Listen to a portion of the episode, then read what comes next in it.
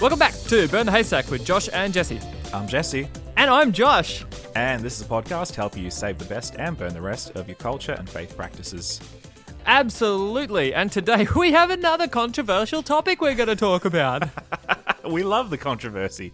Actually, we hate it. It gives you cr- like chronic anxiety. Hey, Josh, it's Ah, great. I It's actually good. do, yeah. it's funny because like when we talk sometimes like things we talk about some of the like extreme stuff you know how like when friends get together and they talk about like you know the the real issues but like when it comes to translating that to podcasting it's like ooh, do we actually want to do that Oh, tell me about it. Yeah. And then there's some episodes that we put out, and I'm sitting there like shaking on Wednesday morning when it comes out, messaging the Burn the Haystack team. Like, guys, are we to get, am I to get fired for this? And everyone's like, no, Josh, it's fine. It's fine. Yeah this is true this is what i have to deal with people I'm the kidding. worst. no, but I think this is I think this is good. I think it's good that we're talking about this now because we've just come off a few weeks talking about women in ministry, uh, new and different expressions of uh, Christianity in the Kanye West episode and also last week's episode. Um, but also we talked to Chantel Smith uh, a few weeks ago now, which by the way has been like an incredibly popular episode for us. It's by far our most downloaded episode of all time, which is just insane. Um, And we had a bit of a hack um, a week after that, um, talking about women in ministry. So I think it's a sort of a natural progression for us to talk about what we're talking about today, which is, of course, um, the controversy, which is not recent of the publishing of this episode. But as of recording this episode, I think this is about two weeks, three weeks ago, um, John MacArthur, who is a um, prominent, I suppose, pastor and quote unquote theologian. Um, I say quote unquote because I find some of That his is savage. to Well- call him a quote unquote deal. I love it. I, I find some of his academic um, his academic authority to be questionable. So that's that's just I would me. agree. Yeah, I'm not gonna like. I'm not gonna defend him at all. No. so he made he was he was at some conference somewhere, some convention that he was guest speaking at and um, he was at a Q&A panel and he said some comments about prominent uh, evangelical pastor and preacher Beth Moore, which caused a bit of a stir in the greater Christian world, which goes to show, and this is kind of a sad, happy thing for us as Adventists, we're not the only ones that have issues with women in ministry. like we're not the only people that haven't figured this stuff out.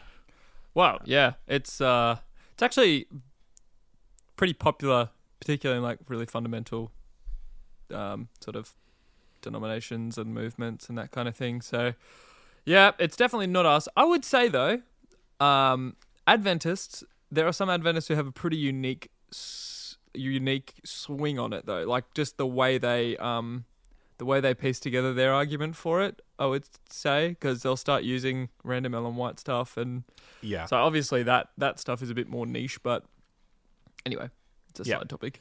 So that's that's a snapshot of what we're going to talk about today. But before we do that, Before we do that, it's the clinging of the week.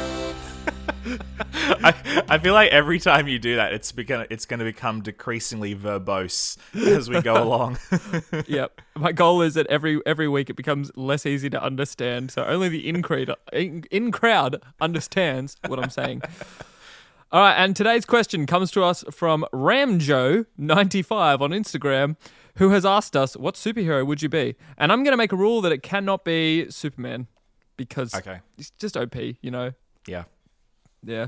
Yeah, I agree. I agree. He's kind of like the superhero that has everything all combined. You know, invincibility, super strength, flying. And Yeah. I think that's why video games with Superman are pretty fun. Movies about Superman, pretty boring. Yeah. Oh, okay, no, the original ones were okay because that's when superhero movies were pretty new. But Yeah. nowadays, we we like to see weakness, you know, yes. and it's like, oh, the Kryptonite got him again. anyway, it's like, yeah, yeah. It, it's not very exciting when he is invincible in every situation except when there's like a green glowing rock? Yeah. yeah. Or the Smallville TV series where they had all these different kinds of kryptonite, which got pretty wacky and out of hand. Because there was like red kryptonite that turns him crazy. Oh. And then, oh. oh, I can't even remember. There was white kryptonite and black kryptonite. Maybe even a blue kryptonite. And they all did different things to him. I don't know. It was. you- It got really wacky. were you an avid uh, Smallville fan back in the day? It's funny. I was. I watched nine of the ten seasons, but the tenth season took so long to come out. I had moved on, so I, I've technically never finished the show, even though I loved it. And I've watched. I think I've watched the first nine seasons twice, but I just never watched the last season. I really, I really should do it, but I wouldn't even be able to remember what happened now. That's So- insane. That is insane. It is Um, kind of depressing looking back at how much time I wasted. But me and mum used to sit there and watch it. We had good times. Anyway, Well, it's always good when you're doing it with somebody that you love. But Yeah. anyway, yeah. Um, okay, so what superhero would I be if I could be a superhero? Um, I think it's pretty easy for me. Uh, probably a bit boring as well. I would be Thor. Thor is just the best. I love Thor. yeah, yeah, He's he just he's he's like he's this Norse warrior. He's the god of thunder. He's he's a wisecracken. Uh, especially like I think this is partly because my favorite Marvel film is um, Thor Ragnarok. Um, I'm just such a huge Taika Waititi fan, and um, what he did with Thor, um, which I'll be honest, the first two Thor movies in the uh, Thor sort of series, I wasn't like they were okay, but they weren't outstanding for me. Um, Which is funny. I actually really liked the first Thor movie. That was my favorite Marvel movie for a while, oh, there you go. despite popular opinion. The second one, though, universally crap. But Yeah, yeah, but um yeah, after that, um, I, the, the Thor Ragnarok really brought Thor to a place where now everybody loves him. yeah, yeah. No, it's true. I, I just yeah, and what what they do with Thor in um Infinity War is is is pretty. I think it's pretty badass. I think it's I think it's pretty bomb. I think it's pretty good. Oh, and Thor in Endgame. yeah, that's like that's like the Best reality Thor. Yeah. That's- it's like Instagram reality Thor. yeah, yeah. um, All right, yeah, what about you? okay. Uh, oh man, there's a lot of superheroes that I really like. Um, I, I don't know. Yeah, I've always really, I've always really liked Spider Man because just the idea of like he can't fly, but just swinging like that, I've always thought was really cool. And he's not, he's not super OP or anything. Like he's not super overpowered, but he's just sort of more powerful than average, and he's just got some cool quirks to him. But I hate spiders, so I feel like I can't really go down that route, you know, of being Spider Man. Do you know what I mean? Can you see my like? Can you see my dilemma there? Yeah, it is a dilemma. Um, Yeah. So I don't know. I don't know who else. Um, Yeah. No, I mean Yeah. Spider Man is cool. I think Spider Man is statistically the most popular superhero of all time. I believe.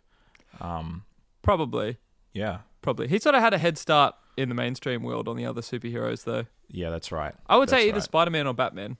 I'm not sure. Okay, very very interesting. Very different choices. Well, yeah. Well, as in, as in, for the most popular. Yeah, I wouldn't like to be Batman because to be Batman, your parents have to die. Yeah. You Yeah. can't be Batman without like immense sorrow. Mm, that's And that's a good point. So like, yeah. Well, I mean, on the other hand, you are a billionaire. In Well, yeah, but you could be Iron Man and be a billionaire that's with true. no consequences. yeah.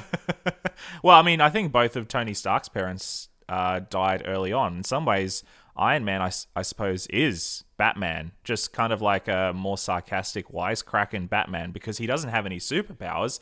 He, like Batman, is a billionaire, genius, inventor, and, you know, detective. Probably not the detective part. Um, but in some ways, Iron Man is literally just Batman in the Marvel Well, universe. Yeah, in the um so there was a while when the comic book world was crashing and it was all basically looking like it was going to come to an end. And so in an act of desperation, Marvel and DC released a series of combined universe comics in which they made these superheroes that were like a mix. So Batman and Iron Man became one superhero. It was like the Iron Bat. Oh, that is so cool. Yeah, and there are a bunch of other ones. I think oh, I'm trying to remember who the other ones were.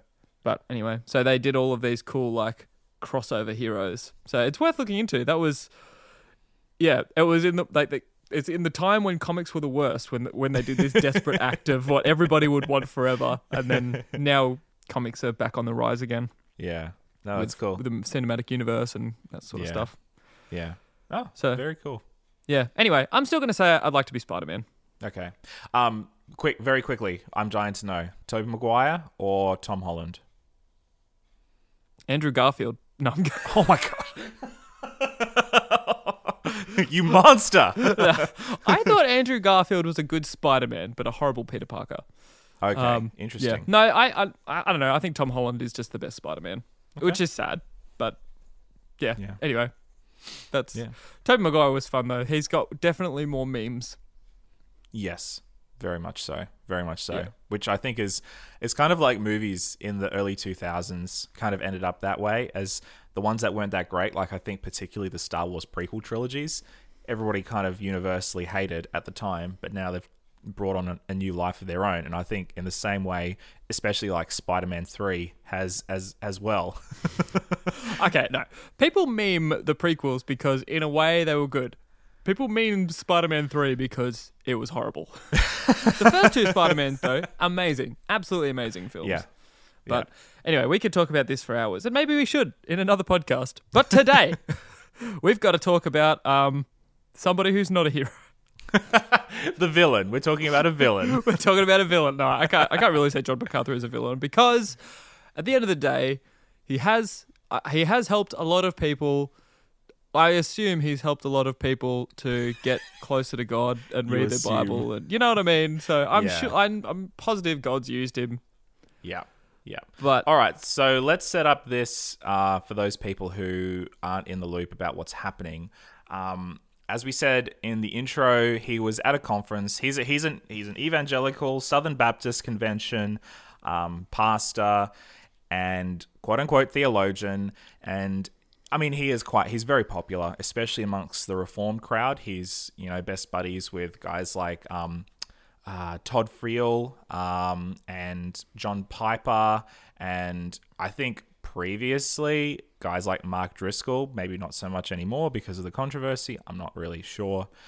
Um, but he's definitely in the reform camp. Um, he is very outspoken. He has very publicly um, been opinionated about various um, Christian leaders over the years. He has, um, yeah, very, very publicly denounced a number of leaders, organizations, um, streams of thought, including the Seventh day Adventist Church, um, I should note. But the particular controversy that he found himself in recently involved evangelical and uh, leader, um, pastor, Bible teacher Beth Moore, um, who I'll be honest, I'm not the hugest fan of Beth Moore. I don't hate her, but I'm just not the biggest. I'm not, you know, I Oh, don't really? follow her super super crazily. Are you? Oh, I oh no, I, I love her stuff ever since I, I first saw her at a Hillsong conference, and um, yeah, I just found her amazing. So my mum and I used to. My mum's got all these like study books of hers and stuff we've gone through. I think she's incredible. cool. Yeah, I've Right. loved her stuff for ages. So I was very surprised when all this popped up. I shouldn't have been, but it caught me really off guard. Right, right. Um, so I guess instead of uh, instead of just like explaining what happened in the clip, we're just going to play the clip for you so you can hear what was said, who said what, and then we'll do some commentary on it. So here's the clip. Um, have a listen. DJ Jesse, hit the tape. For your stretches, I will say a word, and then the three of you need to give a one or a pithy response to the word. Are you feel ready? like I'm being set up. That is always the case with Todd. Watch out for him. He will try to embarrass you. We're going to start out. This is this is just kind of touching your toes. Easy, easy setup for you. Let's begin with an easy one. The word is Beth Moore. That's two words. Literalist. All right, Dr. MacArthur, Beth Moore. How many words do I get? You know, actually, and, and before you answer this, please think carefully this time, because last time you did a one-word association. I The guy wrote a book about it, and we don't want that. I was thinking of the same word. Okay. Go home.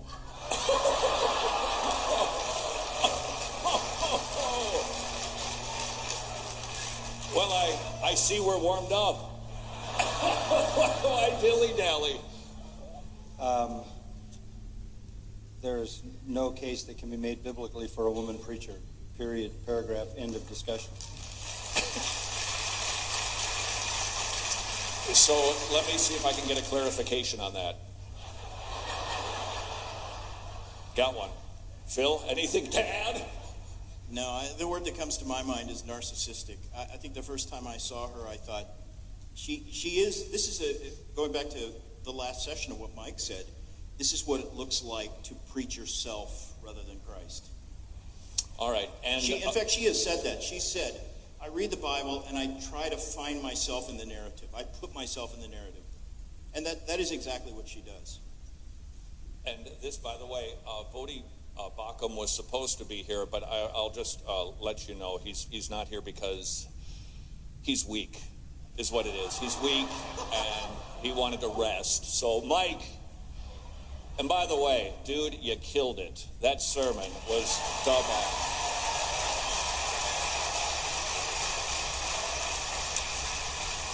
Ben. I heard John MacArthur say period, paragraph, end of story. All right, one more, and then we will get into our video clips. I would just add one thing. Um, just because you have the skill to sell jewelry on the TV sales channel doesn't mean you should be preaching. There are people who have certain hawking skills, um, natural abilities to sell. They have energy and personality and all of that. Um, that doesn't qualify you to preach. Dr. MacArthur, we've done this a number of times, and I've asked you a number of questions on pretty broad ranging issues. I'm perceiving this is actually troubling you. Profoundly troubles me because I think the church is caving in to women preachers. Um, just the other day, the same thing happened with Paula White. A whole bunch of leading evangelicals endorsed her new book. She's a heretic and a prosperity preacher, three times married. And what, what are they thinking? Uh, the Me Too movement, again, is the culture reclaiming ground in the church.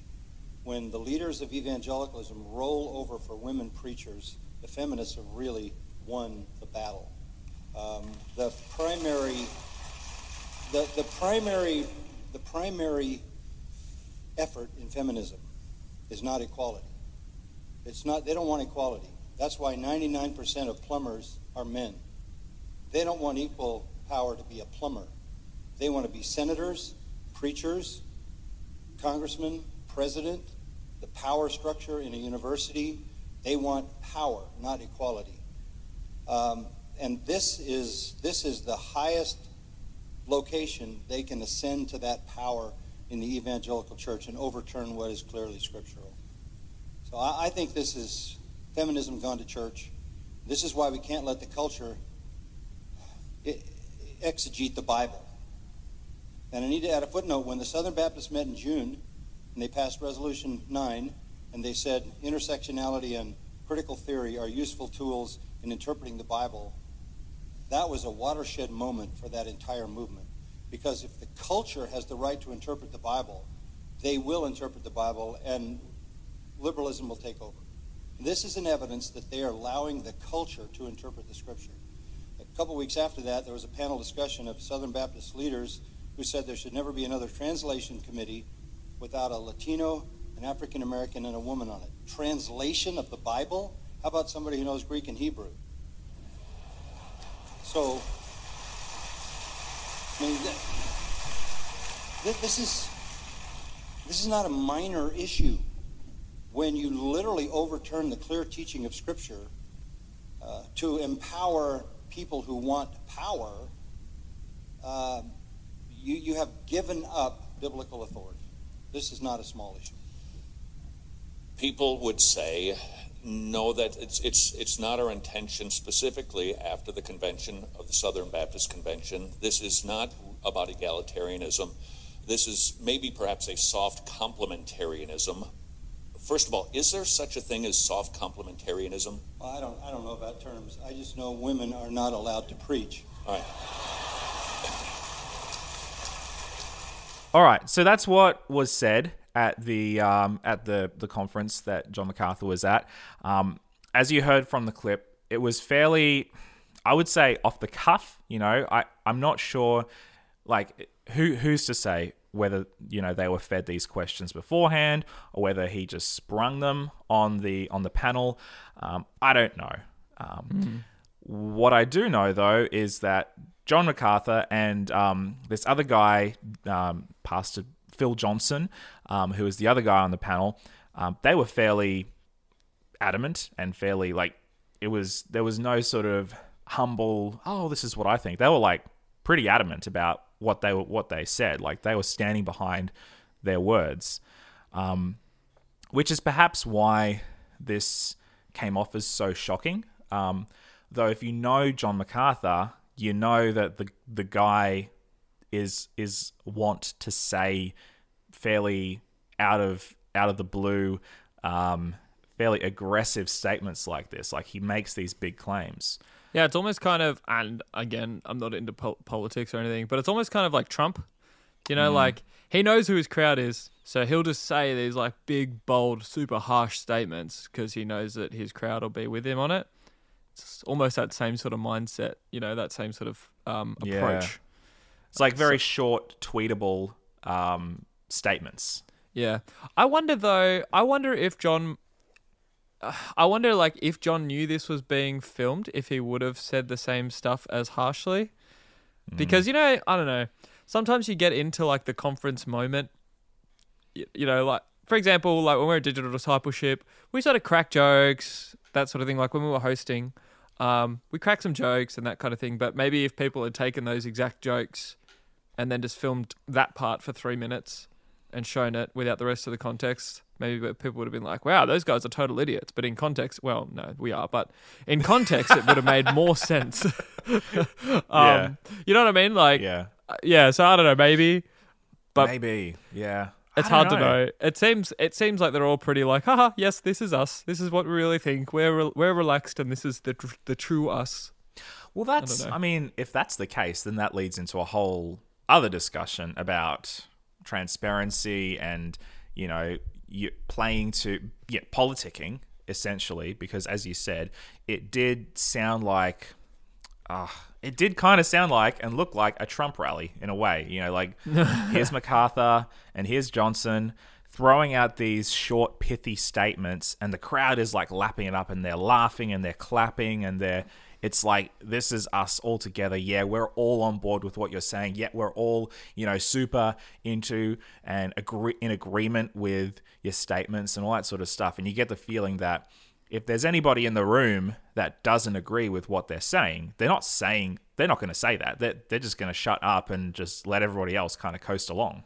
Yeah, because even the even the part where he's like says says go home and all the crowd's like, oh ha ha ha, ha. it's like oh that yeah. was harsh, but I agree with you. It was pretty funny, ha ha ha, ha. but pretty harsh, but ha ha ha. Glad I didn't say it, but I definitely agree.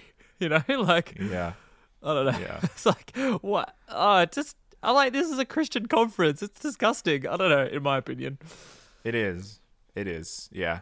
Um, and if you know Todd Friel, the guy who is um, uh, officiating this whole thing, he has this YouTube, and I think he has, has this wretched radio um, uh, program where I've, I've watched a few of his videos in the past because the guy is really dynamic and the guy is really quite in your face, and I know there's there's a certain appeal to that, but it got to the point where it was just like, man, they are spending all their time calling out this Christian leader as a heretic, and this is a false teacher, and this is a false doctrine, and you got to be careful about this. And it just gets so tiring after a while, you know? Yeah. Yeah, um, I, I, I don't know. For me, I, I'm, I've never, I've never felt like it's the Christian like in following Jesus, it, it doesn't feel like the right thing to do to just single someone out and call them out when they're trying to do the best with their, the conviction they have. Yeah. You know what I mean? It just feels it just feels weird. How do you arrive at that sort of point where you think that that's that's what I'm here to do? I'm here to Hmm. shut down somebody who is different to me. Ha ha. I win. Yeah. They're not here, so I'm going to talk as much garbage about them as I can. Yeah. That's very biblical. He's definitely read James. Sorry. I'm like real riled up about this. It's hard to not be yeah. yeah, frustrated. No, I mean it's it's so true. I mean it's like if somebody it, it's like if we were if we were hosting digital discipleship conference and we just started railing on somebody who wasn't in the room, like we started railing on some other conference president or some other you know prominent leader, you know, like we have some game and it's like, all right, say something in three words. F- first topic, Ryan Becker. go home, Ryan Becker. you know, it- it's like We love you, Ryan. Okay. Yeah, well, yeah, that's all right. but it's like it's like what number one, do you expect that that is never going to get back to Beth Moore? Like did they actually legitimately think that this was going to stay in the room in a crowd of I don't know, hundreds, maybe thousands, I don't know, people? Did they really expect that Beth Moore was never going to hear about this or that other people were never going to hear about this. Like as a you know, as a as a as a pastor and as somebody with authority and influence, you would think that you would be a bit more careful with with your words. But maybe again, as you said, all they cared about in that moment was appealing to their constituency for lack of a better term, you know? Like it that's what it feels like. Yeah. I'm sure um, they would have known that this would have gotten to Beth Moore. I Surely. don't know. It surely. feels very. When you've got a platform like that, ah, feels Maybe ah, maybe they just so don't horrible. care. Maybe they probably just don't care. Maybe that's it. Yeah. Simply simply put. Well, well, they probably feel feel like they're on their throne. They're they're doing what's correct. They're doing what what's biblical or whatever. And not Yeah. saying okay. And I, I'm just I'm realizing how that comes across. It's not that I'm disrespecting what is biblical, but they feel like their stance is the only stance, the only true stance, and so they're sitting on their chairs, throwing their spears, throwing their rocks or whatever, and they feel like they're they're the kings. Nobody can do.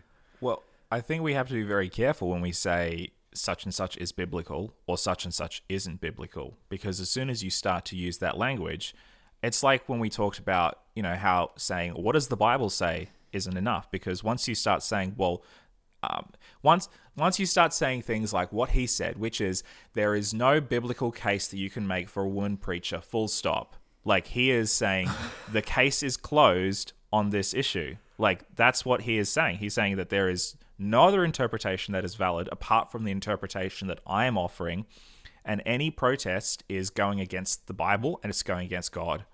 That's in my book. That's verging on spiritual abuse. In fact, it may be going past spiritual, like verging on it and going like into full on spiritual abuse. I'm not sure, but that's just what it comes off to me. Um, but I think we should probably like spend some time to directly addressing his argument. Um, so he says, Beth Moore, go home. And then he goes into this discussion about how what she wants is power. And she wants, you know, authority and, you know, women preachers. So there's there's two sides to it that he addresses. He addresses Beth Moore, the person, as this female who is um, going into an unbiblical stance of women in ministry, women in leadership, women preaching, and how that's unbiblical, and how she is just essentially trying to fleece the flock for her own personal benefit because she has the gift of speaking or she has the gift of communication and how and he says which i think is very ironic which is just just because you have the gift of speaking doesn't mean you should be a pastor i find that ironic coming from somebody who clearly has the gift of speaking and who is abusing it um, but then he also um, does a shout out to the Southern Baptist Convention, who have tried to be more inclusive in allowing women to speak at their um, major national conventions. Um, and so he he's saying on the one hand we have a woman woman preacher and Beth Moore I'm sure if he had more time, he would go into talking about all the other women preachers out there, Christine Caine or Joyce Meyer or whoever the flavor of the month is, about how unbiblical that is. So she's kind of copying the flack for this entire thing. But then he's saying that the Southern Baptist Convention, particularly, and I suppose you could say the greater Christian world is is is uh, surrendering biblical authority by doing these things which are, again, unbiblical. And what he means by unbiblical is interpreting scripture in a way that I don't interpret it. So that is the that is the flow of his argument. Is there anything that I've missed there, Josh? No, no. I think I mean he goes into that whole thing about um, letting culture interpret yeah. the Bible. Yep. Which I, yeah, I would I would like to talk about that. So maybe we can talk about that after we'll talk about the first few things. Sure. Yep. No, very much so. Um, well, I think it's I think it's interesting. Um, he he attacks more um, uh, quite personally, and and uh, Phil Johnson, the other guy on the panel, he calls her a narcissist. Um, I'm not I'm not sure where that comes from, to be honest. Me neither. She's I, if you've ever heard her speak, she is one of the most like there is like humility is just oozing from her when she speaks. Narcissism is literally the last thing I would think about when I've yeah. heard her speak. Now I've never heard a John MacArthur sermon, so I don't I don't know. I can't talk against what his preaching is is like, but it just feels weird. I mean, pa- pastors and narcissism they there is a lot of issues with yeah. narcissism and and preachers. I guess it's very hard to. That's another another thing to, to work with. But uh, so I mean, it it's almost easier to call out any preacher and call them narcissistic because they're getting up there and. Yeah. Do you know what I mean? Just the fact that you are getting up on the platform and saying "Thus saith the Lord," kind of yeah. is almost a narcissistic act in and of itself. Yeah, like yeah. I mean, the pastors I know who get up and preach, there's heaps of humility. It's not about me. It's not. It's all about Jesus. All that kind of thing. I'm oh, just oh, yeah. trying to do something that I really believe will help people today. It's not really about us, but you could easily misinterpret a preacher and call them a, a narcissist because they're getting up there and talking for half an hour. Yeah, yeah. I don't know. That's right. Uh, yeah, I, I, it just seems yeah. ridiculous. I think. I think. Look, my personal opinion is that I think there's a lot of projection going on here. Um, you know, we talked, we talked, we've been talking for the last couple of weeks about power structures and institutional power and um, the desire for institutional power to solidify its power and to uh, go on the offensive to anything and anyone that threatens that power. In some ways, I see that happening here. I see the rise of female preachers, which is a um, a phenomenon that we haven't seen, at least in the Western world, for centuries. You know, there have been virtually no prominent female pastors, preachers in the Western world, apart from the anomalies, Ellen White being one of them. And even then, we have issues with that in the Seventh day Adventist tradition. That's not to say there haven't been female pastors, there haven't been female preachers, there have been, but for the most part, the Western world the last three, four hundred years, I'm thinking like post Reformation has been dominated by men. Um, and I see that now as we have a more egalitarian world and the church is becoming more egalitarian, especially greater evangelicism, I'm seeing that maybe um, for people like MacArthur and Johnson, that's a threat. That's a threat to their power. It's a threat to their authority. And I think partly what they're misinterpreting is a threat to their authority as a threat against the Bible and the authority of Scripture and the authority of their tradition. Because the reality is, we can interpret the Bible um, to elevate women, but we can also interpret the Bible to denigrate women. It's our choice. We have that choice of interpretation. And the choice that MacArthur has made, I think, is to denigrate women in the calling of complementarianism, you know? And I think that what is happening here is that these power structures, which have thrived off the church being a boys' club, are starting to react violently and negatively to the changing world that we're in, where suddenly people are saying, no, we can have a more, not a completely, but a more complementarian view of um, spiritual gifting, of pastoral leadership, of the gift of preaching and the gift of teaching. And we can actually allow more room on the table for women who have previously not had this opportunity but have had the gift to be able to use that gift to bless the church and to build the kingdom. And so I think people like uh, MacArthur and Johnson are seeing that as a threat to their power and to their authority. That's that's just my opinion, though. So yeah, Hmm. Yeah. Well, you're entitled to your own opinion. That's thanks, man. Appreciate that. well, I I I don't know. That could be true, but I, I don't know if I don't know someone. It's hard for me to say that it could even be projection because I have no idea what these people's lives are like. Is where where I think about, but it it is interesting. I have heard people before talk about the idea of women in ministry as as threatening, because it's almost like a they're taking our jobs kind of thing. Yeah, um, which for me, I, I, I cannot. I, yeah, I find that really confusing because you know Jesus talks about how like the harvest is plentiful and the workers are few. So Mm. don't we need as many workers as we can get? Isn't it? yeah. now we're, I, I, yeah, I, I, we're, we're we're cutting our possibility of workers down by fifty percent. Mm. For me, Mm. seems just like a strange approach, but I'm not gonna. If that's their conviction, that's their conviction. I just think the way they've gone about this is totally wrong Yeah. and Yeah. grotesque, a little bit. You know, Well- to hear this at a at, a Christian conference Yeah. And I all do these wonder. people cheering and laughing, it just I'm not- that's not right. It's not Christ-like, that's for sure.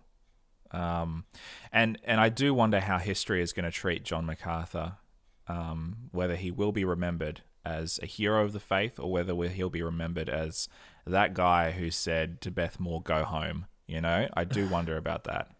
Um, but yeah, you had a um, you said before you wanted to talk about what was the other thing that you wanted to talk about with Culture.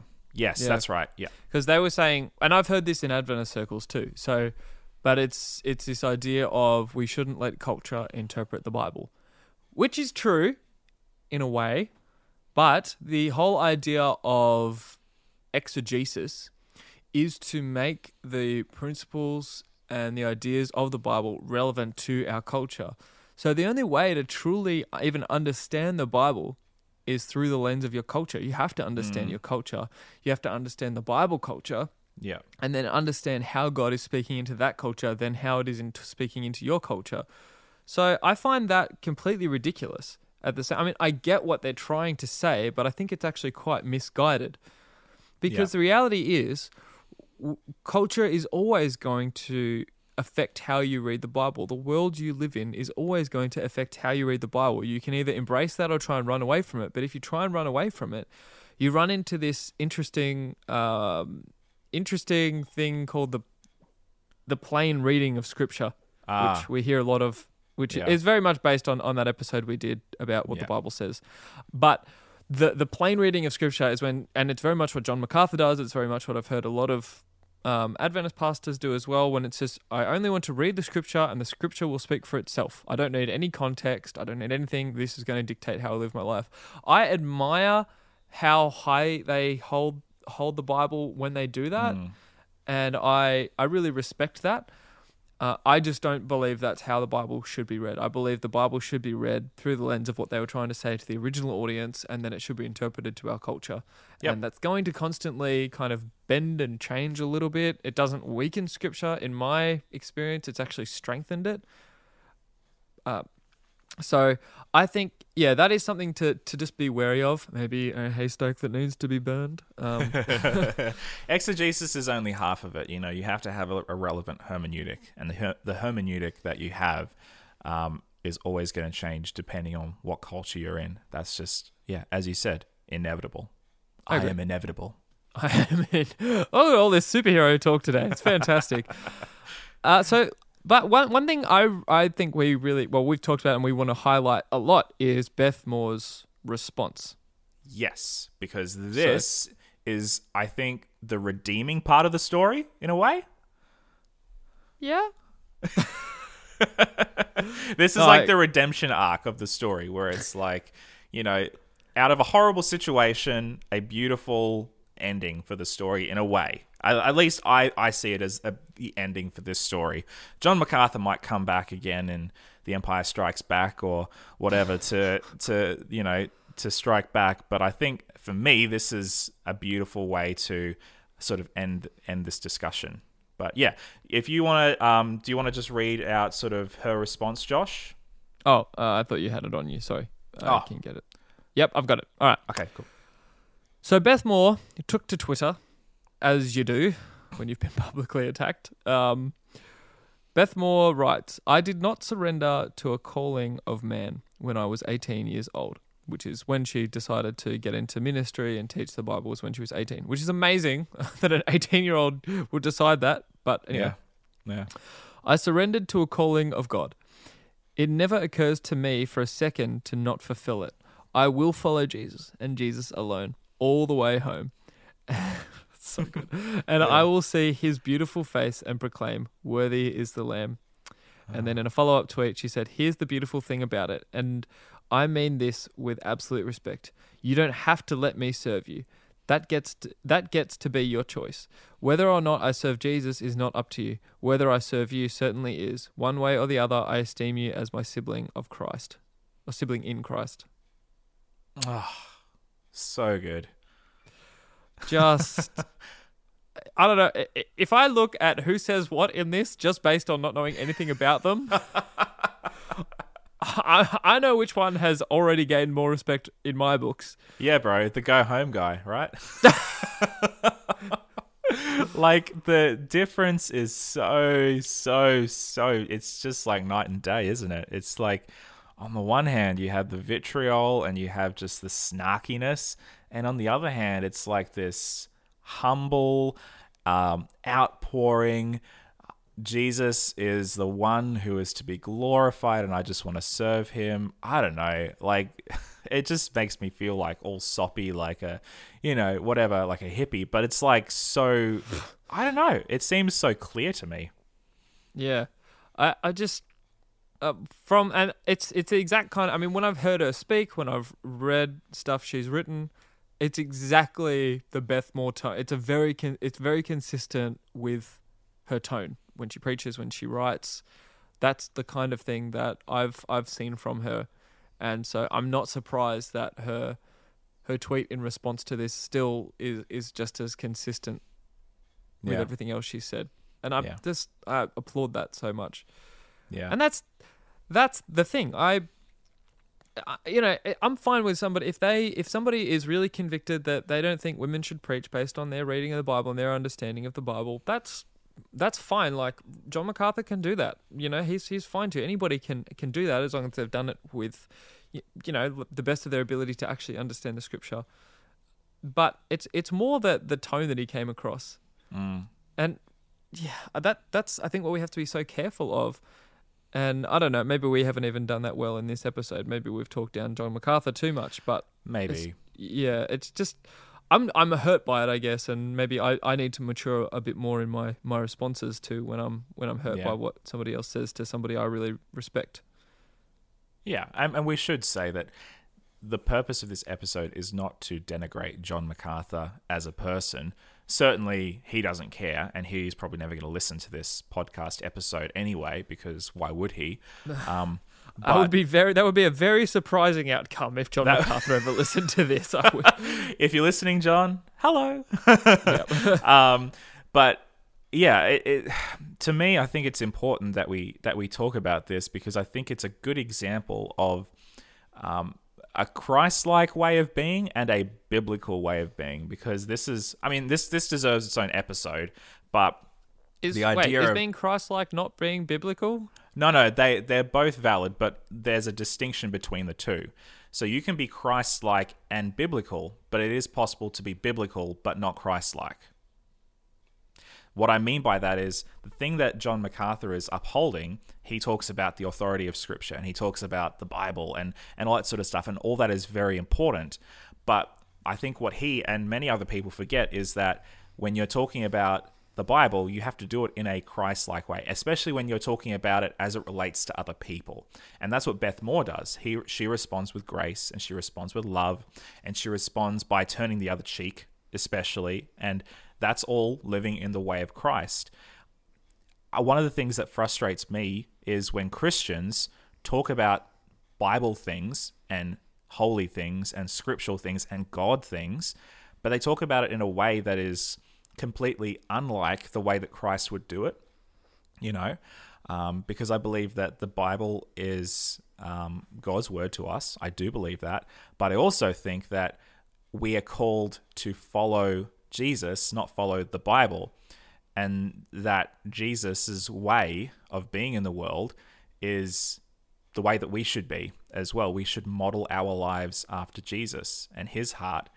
And that sitting around being untransformed. And again, this is not a value judgment on John MacArthur. Um, maybe he is transformed and being conformed to the image of the Son and all that sort of thing. But I believe that that is so important. And I believe that when we do that, that shows up in more grace, more love, more forgiveness, more, you know, all this sort of stuff, which, you know, Paul talks about as the fruit of the Spirit. Um, so to me, I, the thing that really frustrates me is when you have a whole bunch of people in a church, and especially church leaders who know a lot about the Bible, but they don't actually practice what they preach. And that's, I suppose, my contention with this whole thing. I don't see that in this in this microcosm, in this moment. And again, this is not a value judgment against John MacArthur because we're judging him based on a few moments, a few minutes of his life. Um, yeah. But in the same way, we're also uh, comparing a few moments of John MacArthur speaking to a few moments of Beth Moore typing out a tweet. So, yeah. Yeah. Well, I guess for me though, I've seen a lot more of Beth Moore, so I'm saying like that's consistent. So I haven't seen as much of John MacArthur, so I can't Yeah. say if he's always like this. I don't Um, know. But I've- from I- what I've read around this, it seems Yeah. like he is like this a lot. Yeah, I, I I've listened and watched to a few of his sermons. I've never read any of his books, but I've I've watched some of his sermons. He's consistent. This is who he is. Right. Yeah. Um, I should also we should also note um, that this is not an isolated event because the rest of the Christian world did um, take note of what was said, and there's been a bit of back and forth. Um, I'd like to just highlight one or two of them. Um, Kay Warren, Rick Warren's wife, um, tweeted back to Beth Moore saying, You are a class act. You're a faithful witness of how to be clay in the potter's hands, a flesh and bone disciple, willing to be made something or nothing. You honor Jesus at every turn, proud to be on the same road home with you.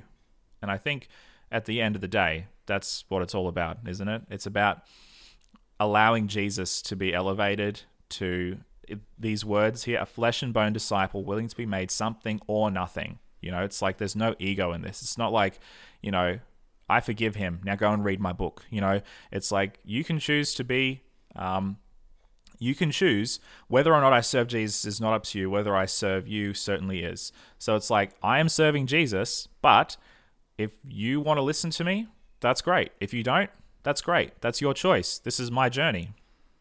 Um, so I, I just love that. Um, I think that's just so so key. Max Lucado says, "God bless you, Beth." Very concise and to the point. Um, He also wrote a whole blog post about this, Max Lucado. Did he? Oh man, Yeah, on his know that. website, he wrote. Um, he made these really interesting comments. I, I won't talk about the whole thing, but he he made this one part.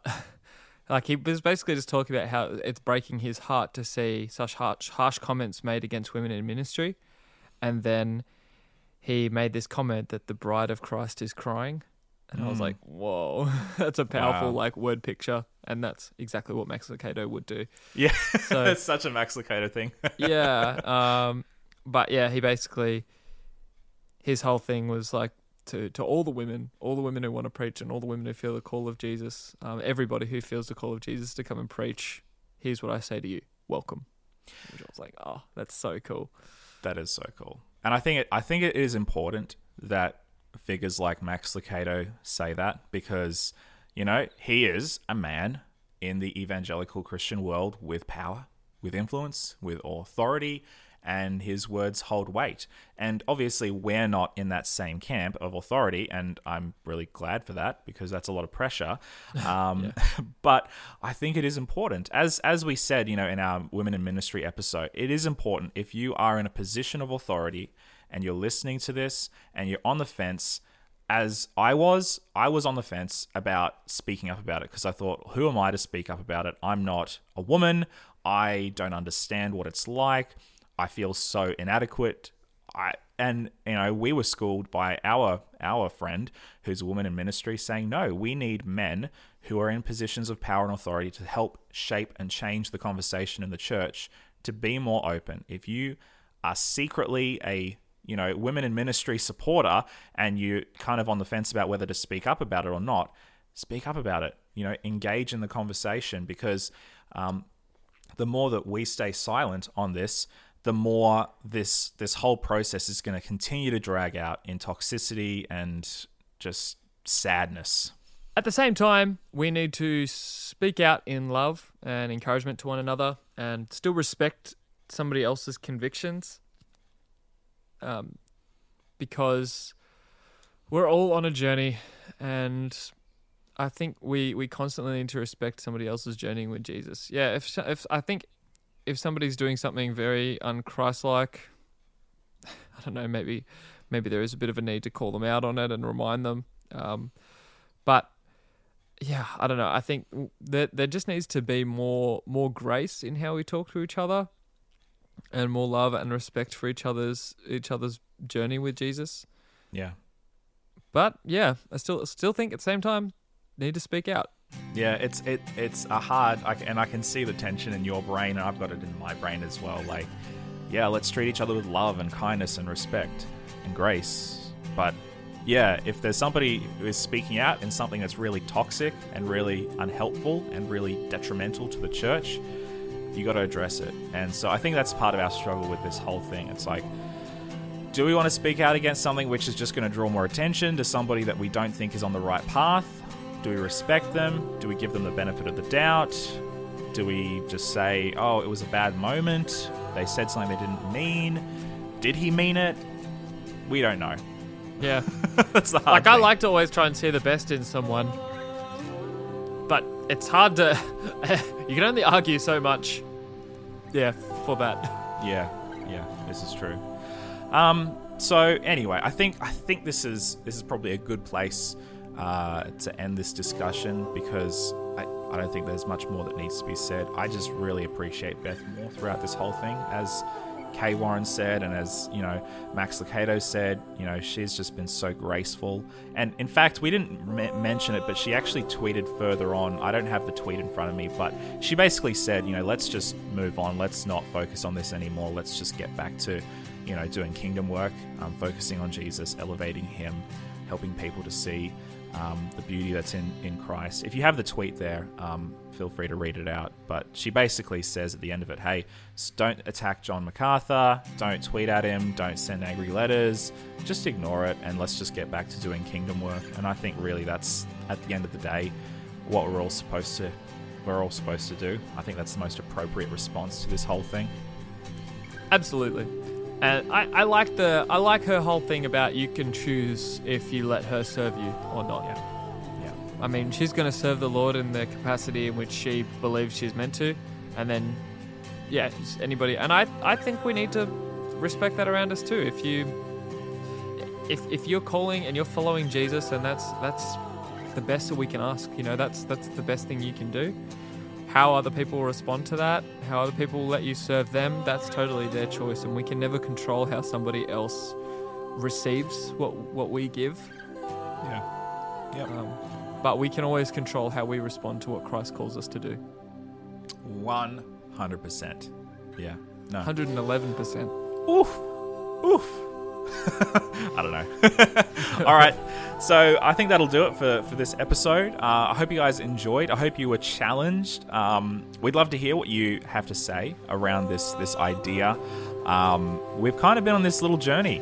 Uh, the, the floodgates have been opened on women in ministry, new and different expressions of Christianity, power structures, the zeitgeist. It's all very hashtag deep, um, and we've been enjoying it. We are we are looking to uh, wind down for the for the year. We are getting closer to Christmas, um, so I'm enjoying. I'm, I'm, looking forward to enjoying a bit of a break. Um, oh yeah, just hear those sleigh bells ring-a-ling, ting ting ting too. it's there. It's in the distance, bro. It's already started. And, huh? It's already look. I, I there are Christmas lights on a house in my in my street. It is the epic 13th of November, and this week as the time of this recording, and there are there are Christmas lights out. epic, epic, epic, epic. I want to do mine, but I'm going overseas, so it's not really wise to do it while I'm overseas. So I'll do it as soon as I come back.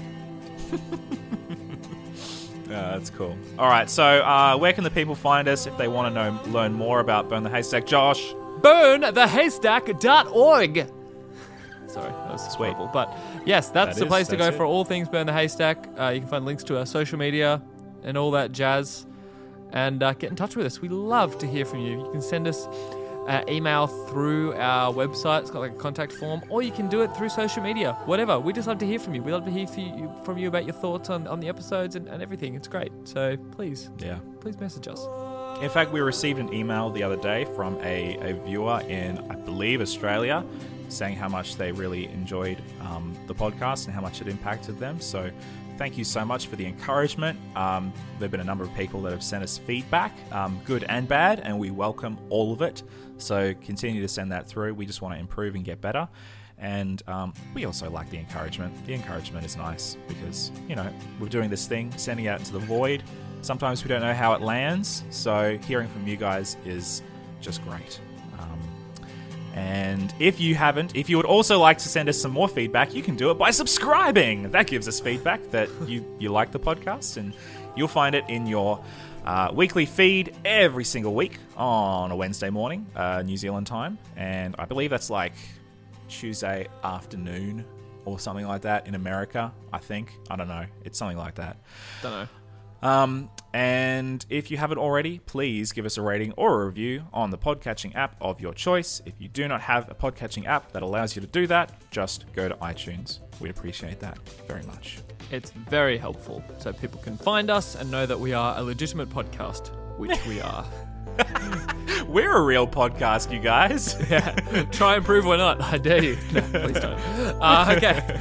Well, that's everything. We love you. Stay awesome. That is Josh and Jesse out. Out. Out. Out. That is Josh and Jesse out. Thor 2 didn't quite do it for me.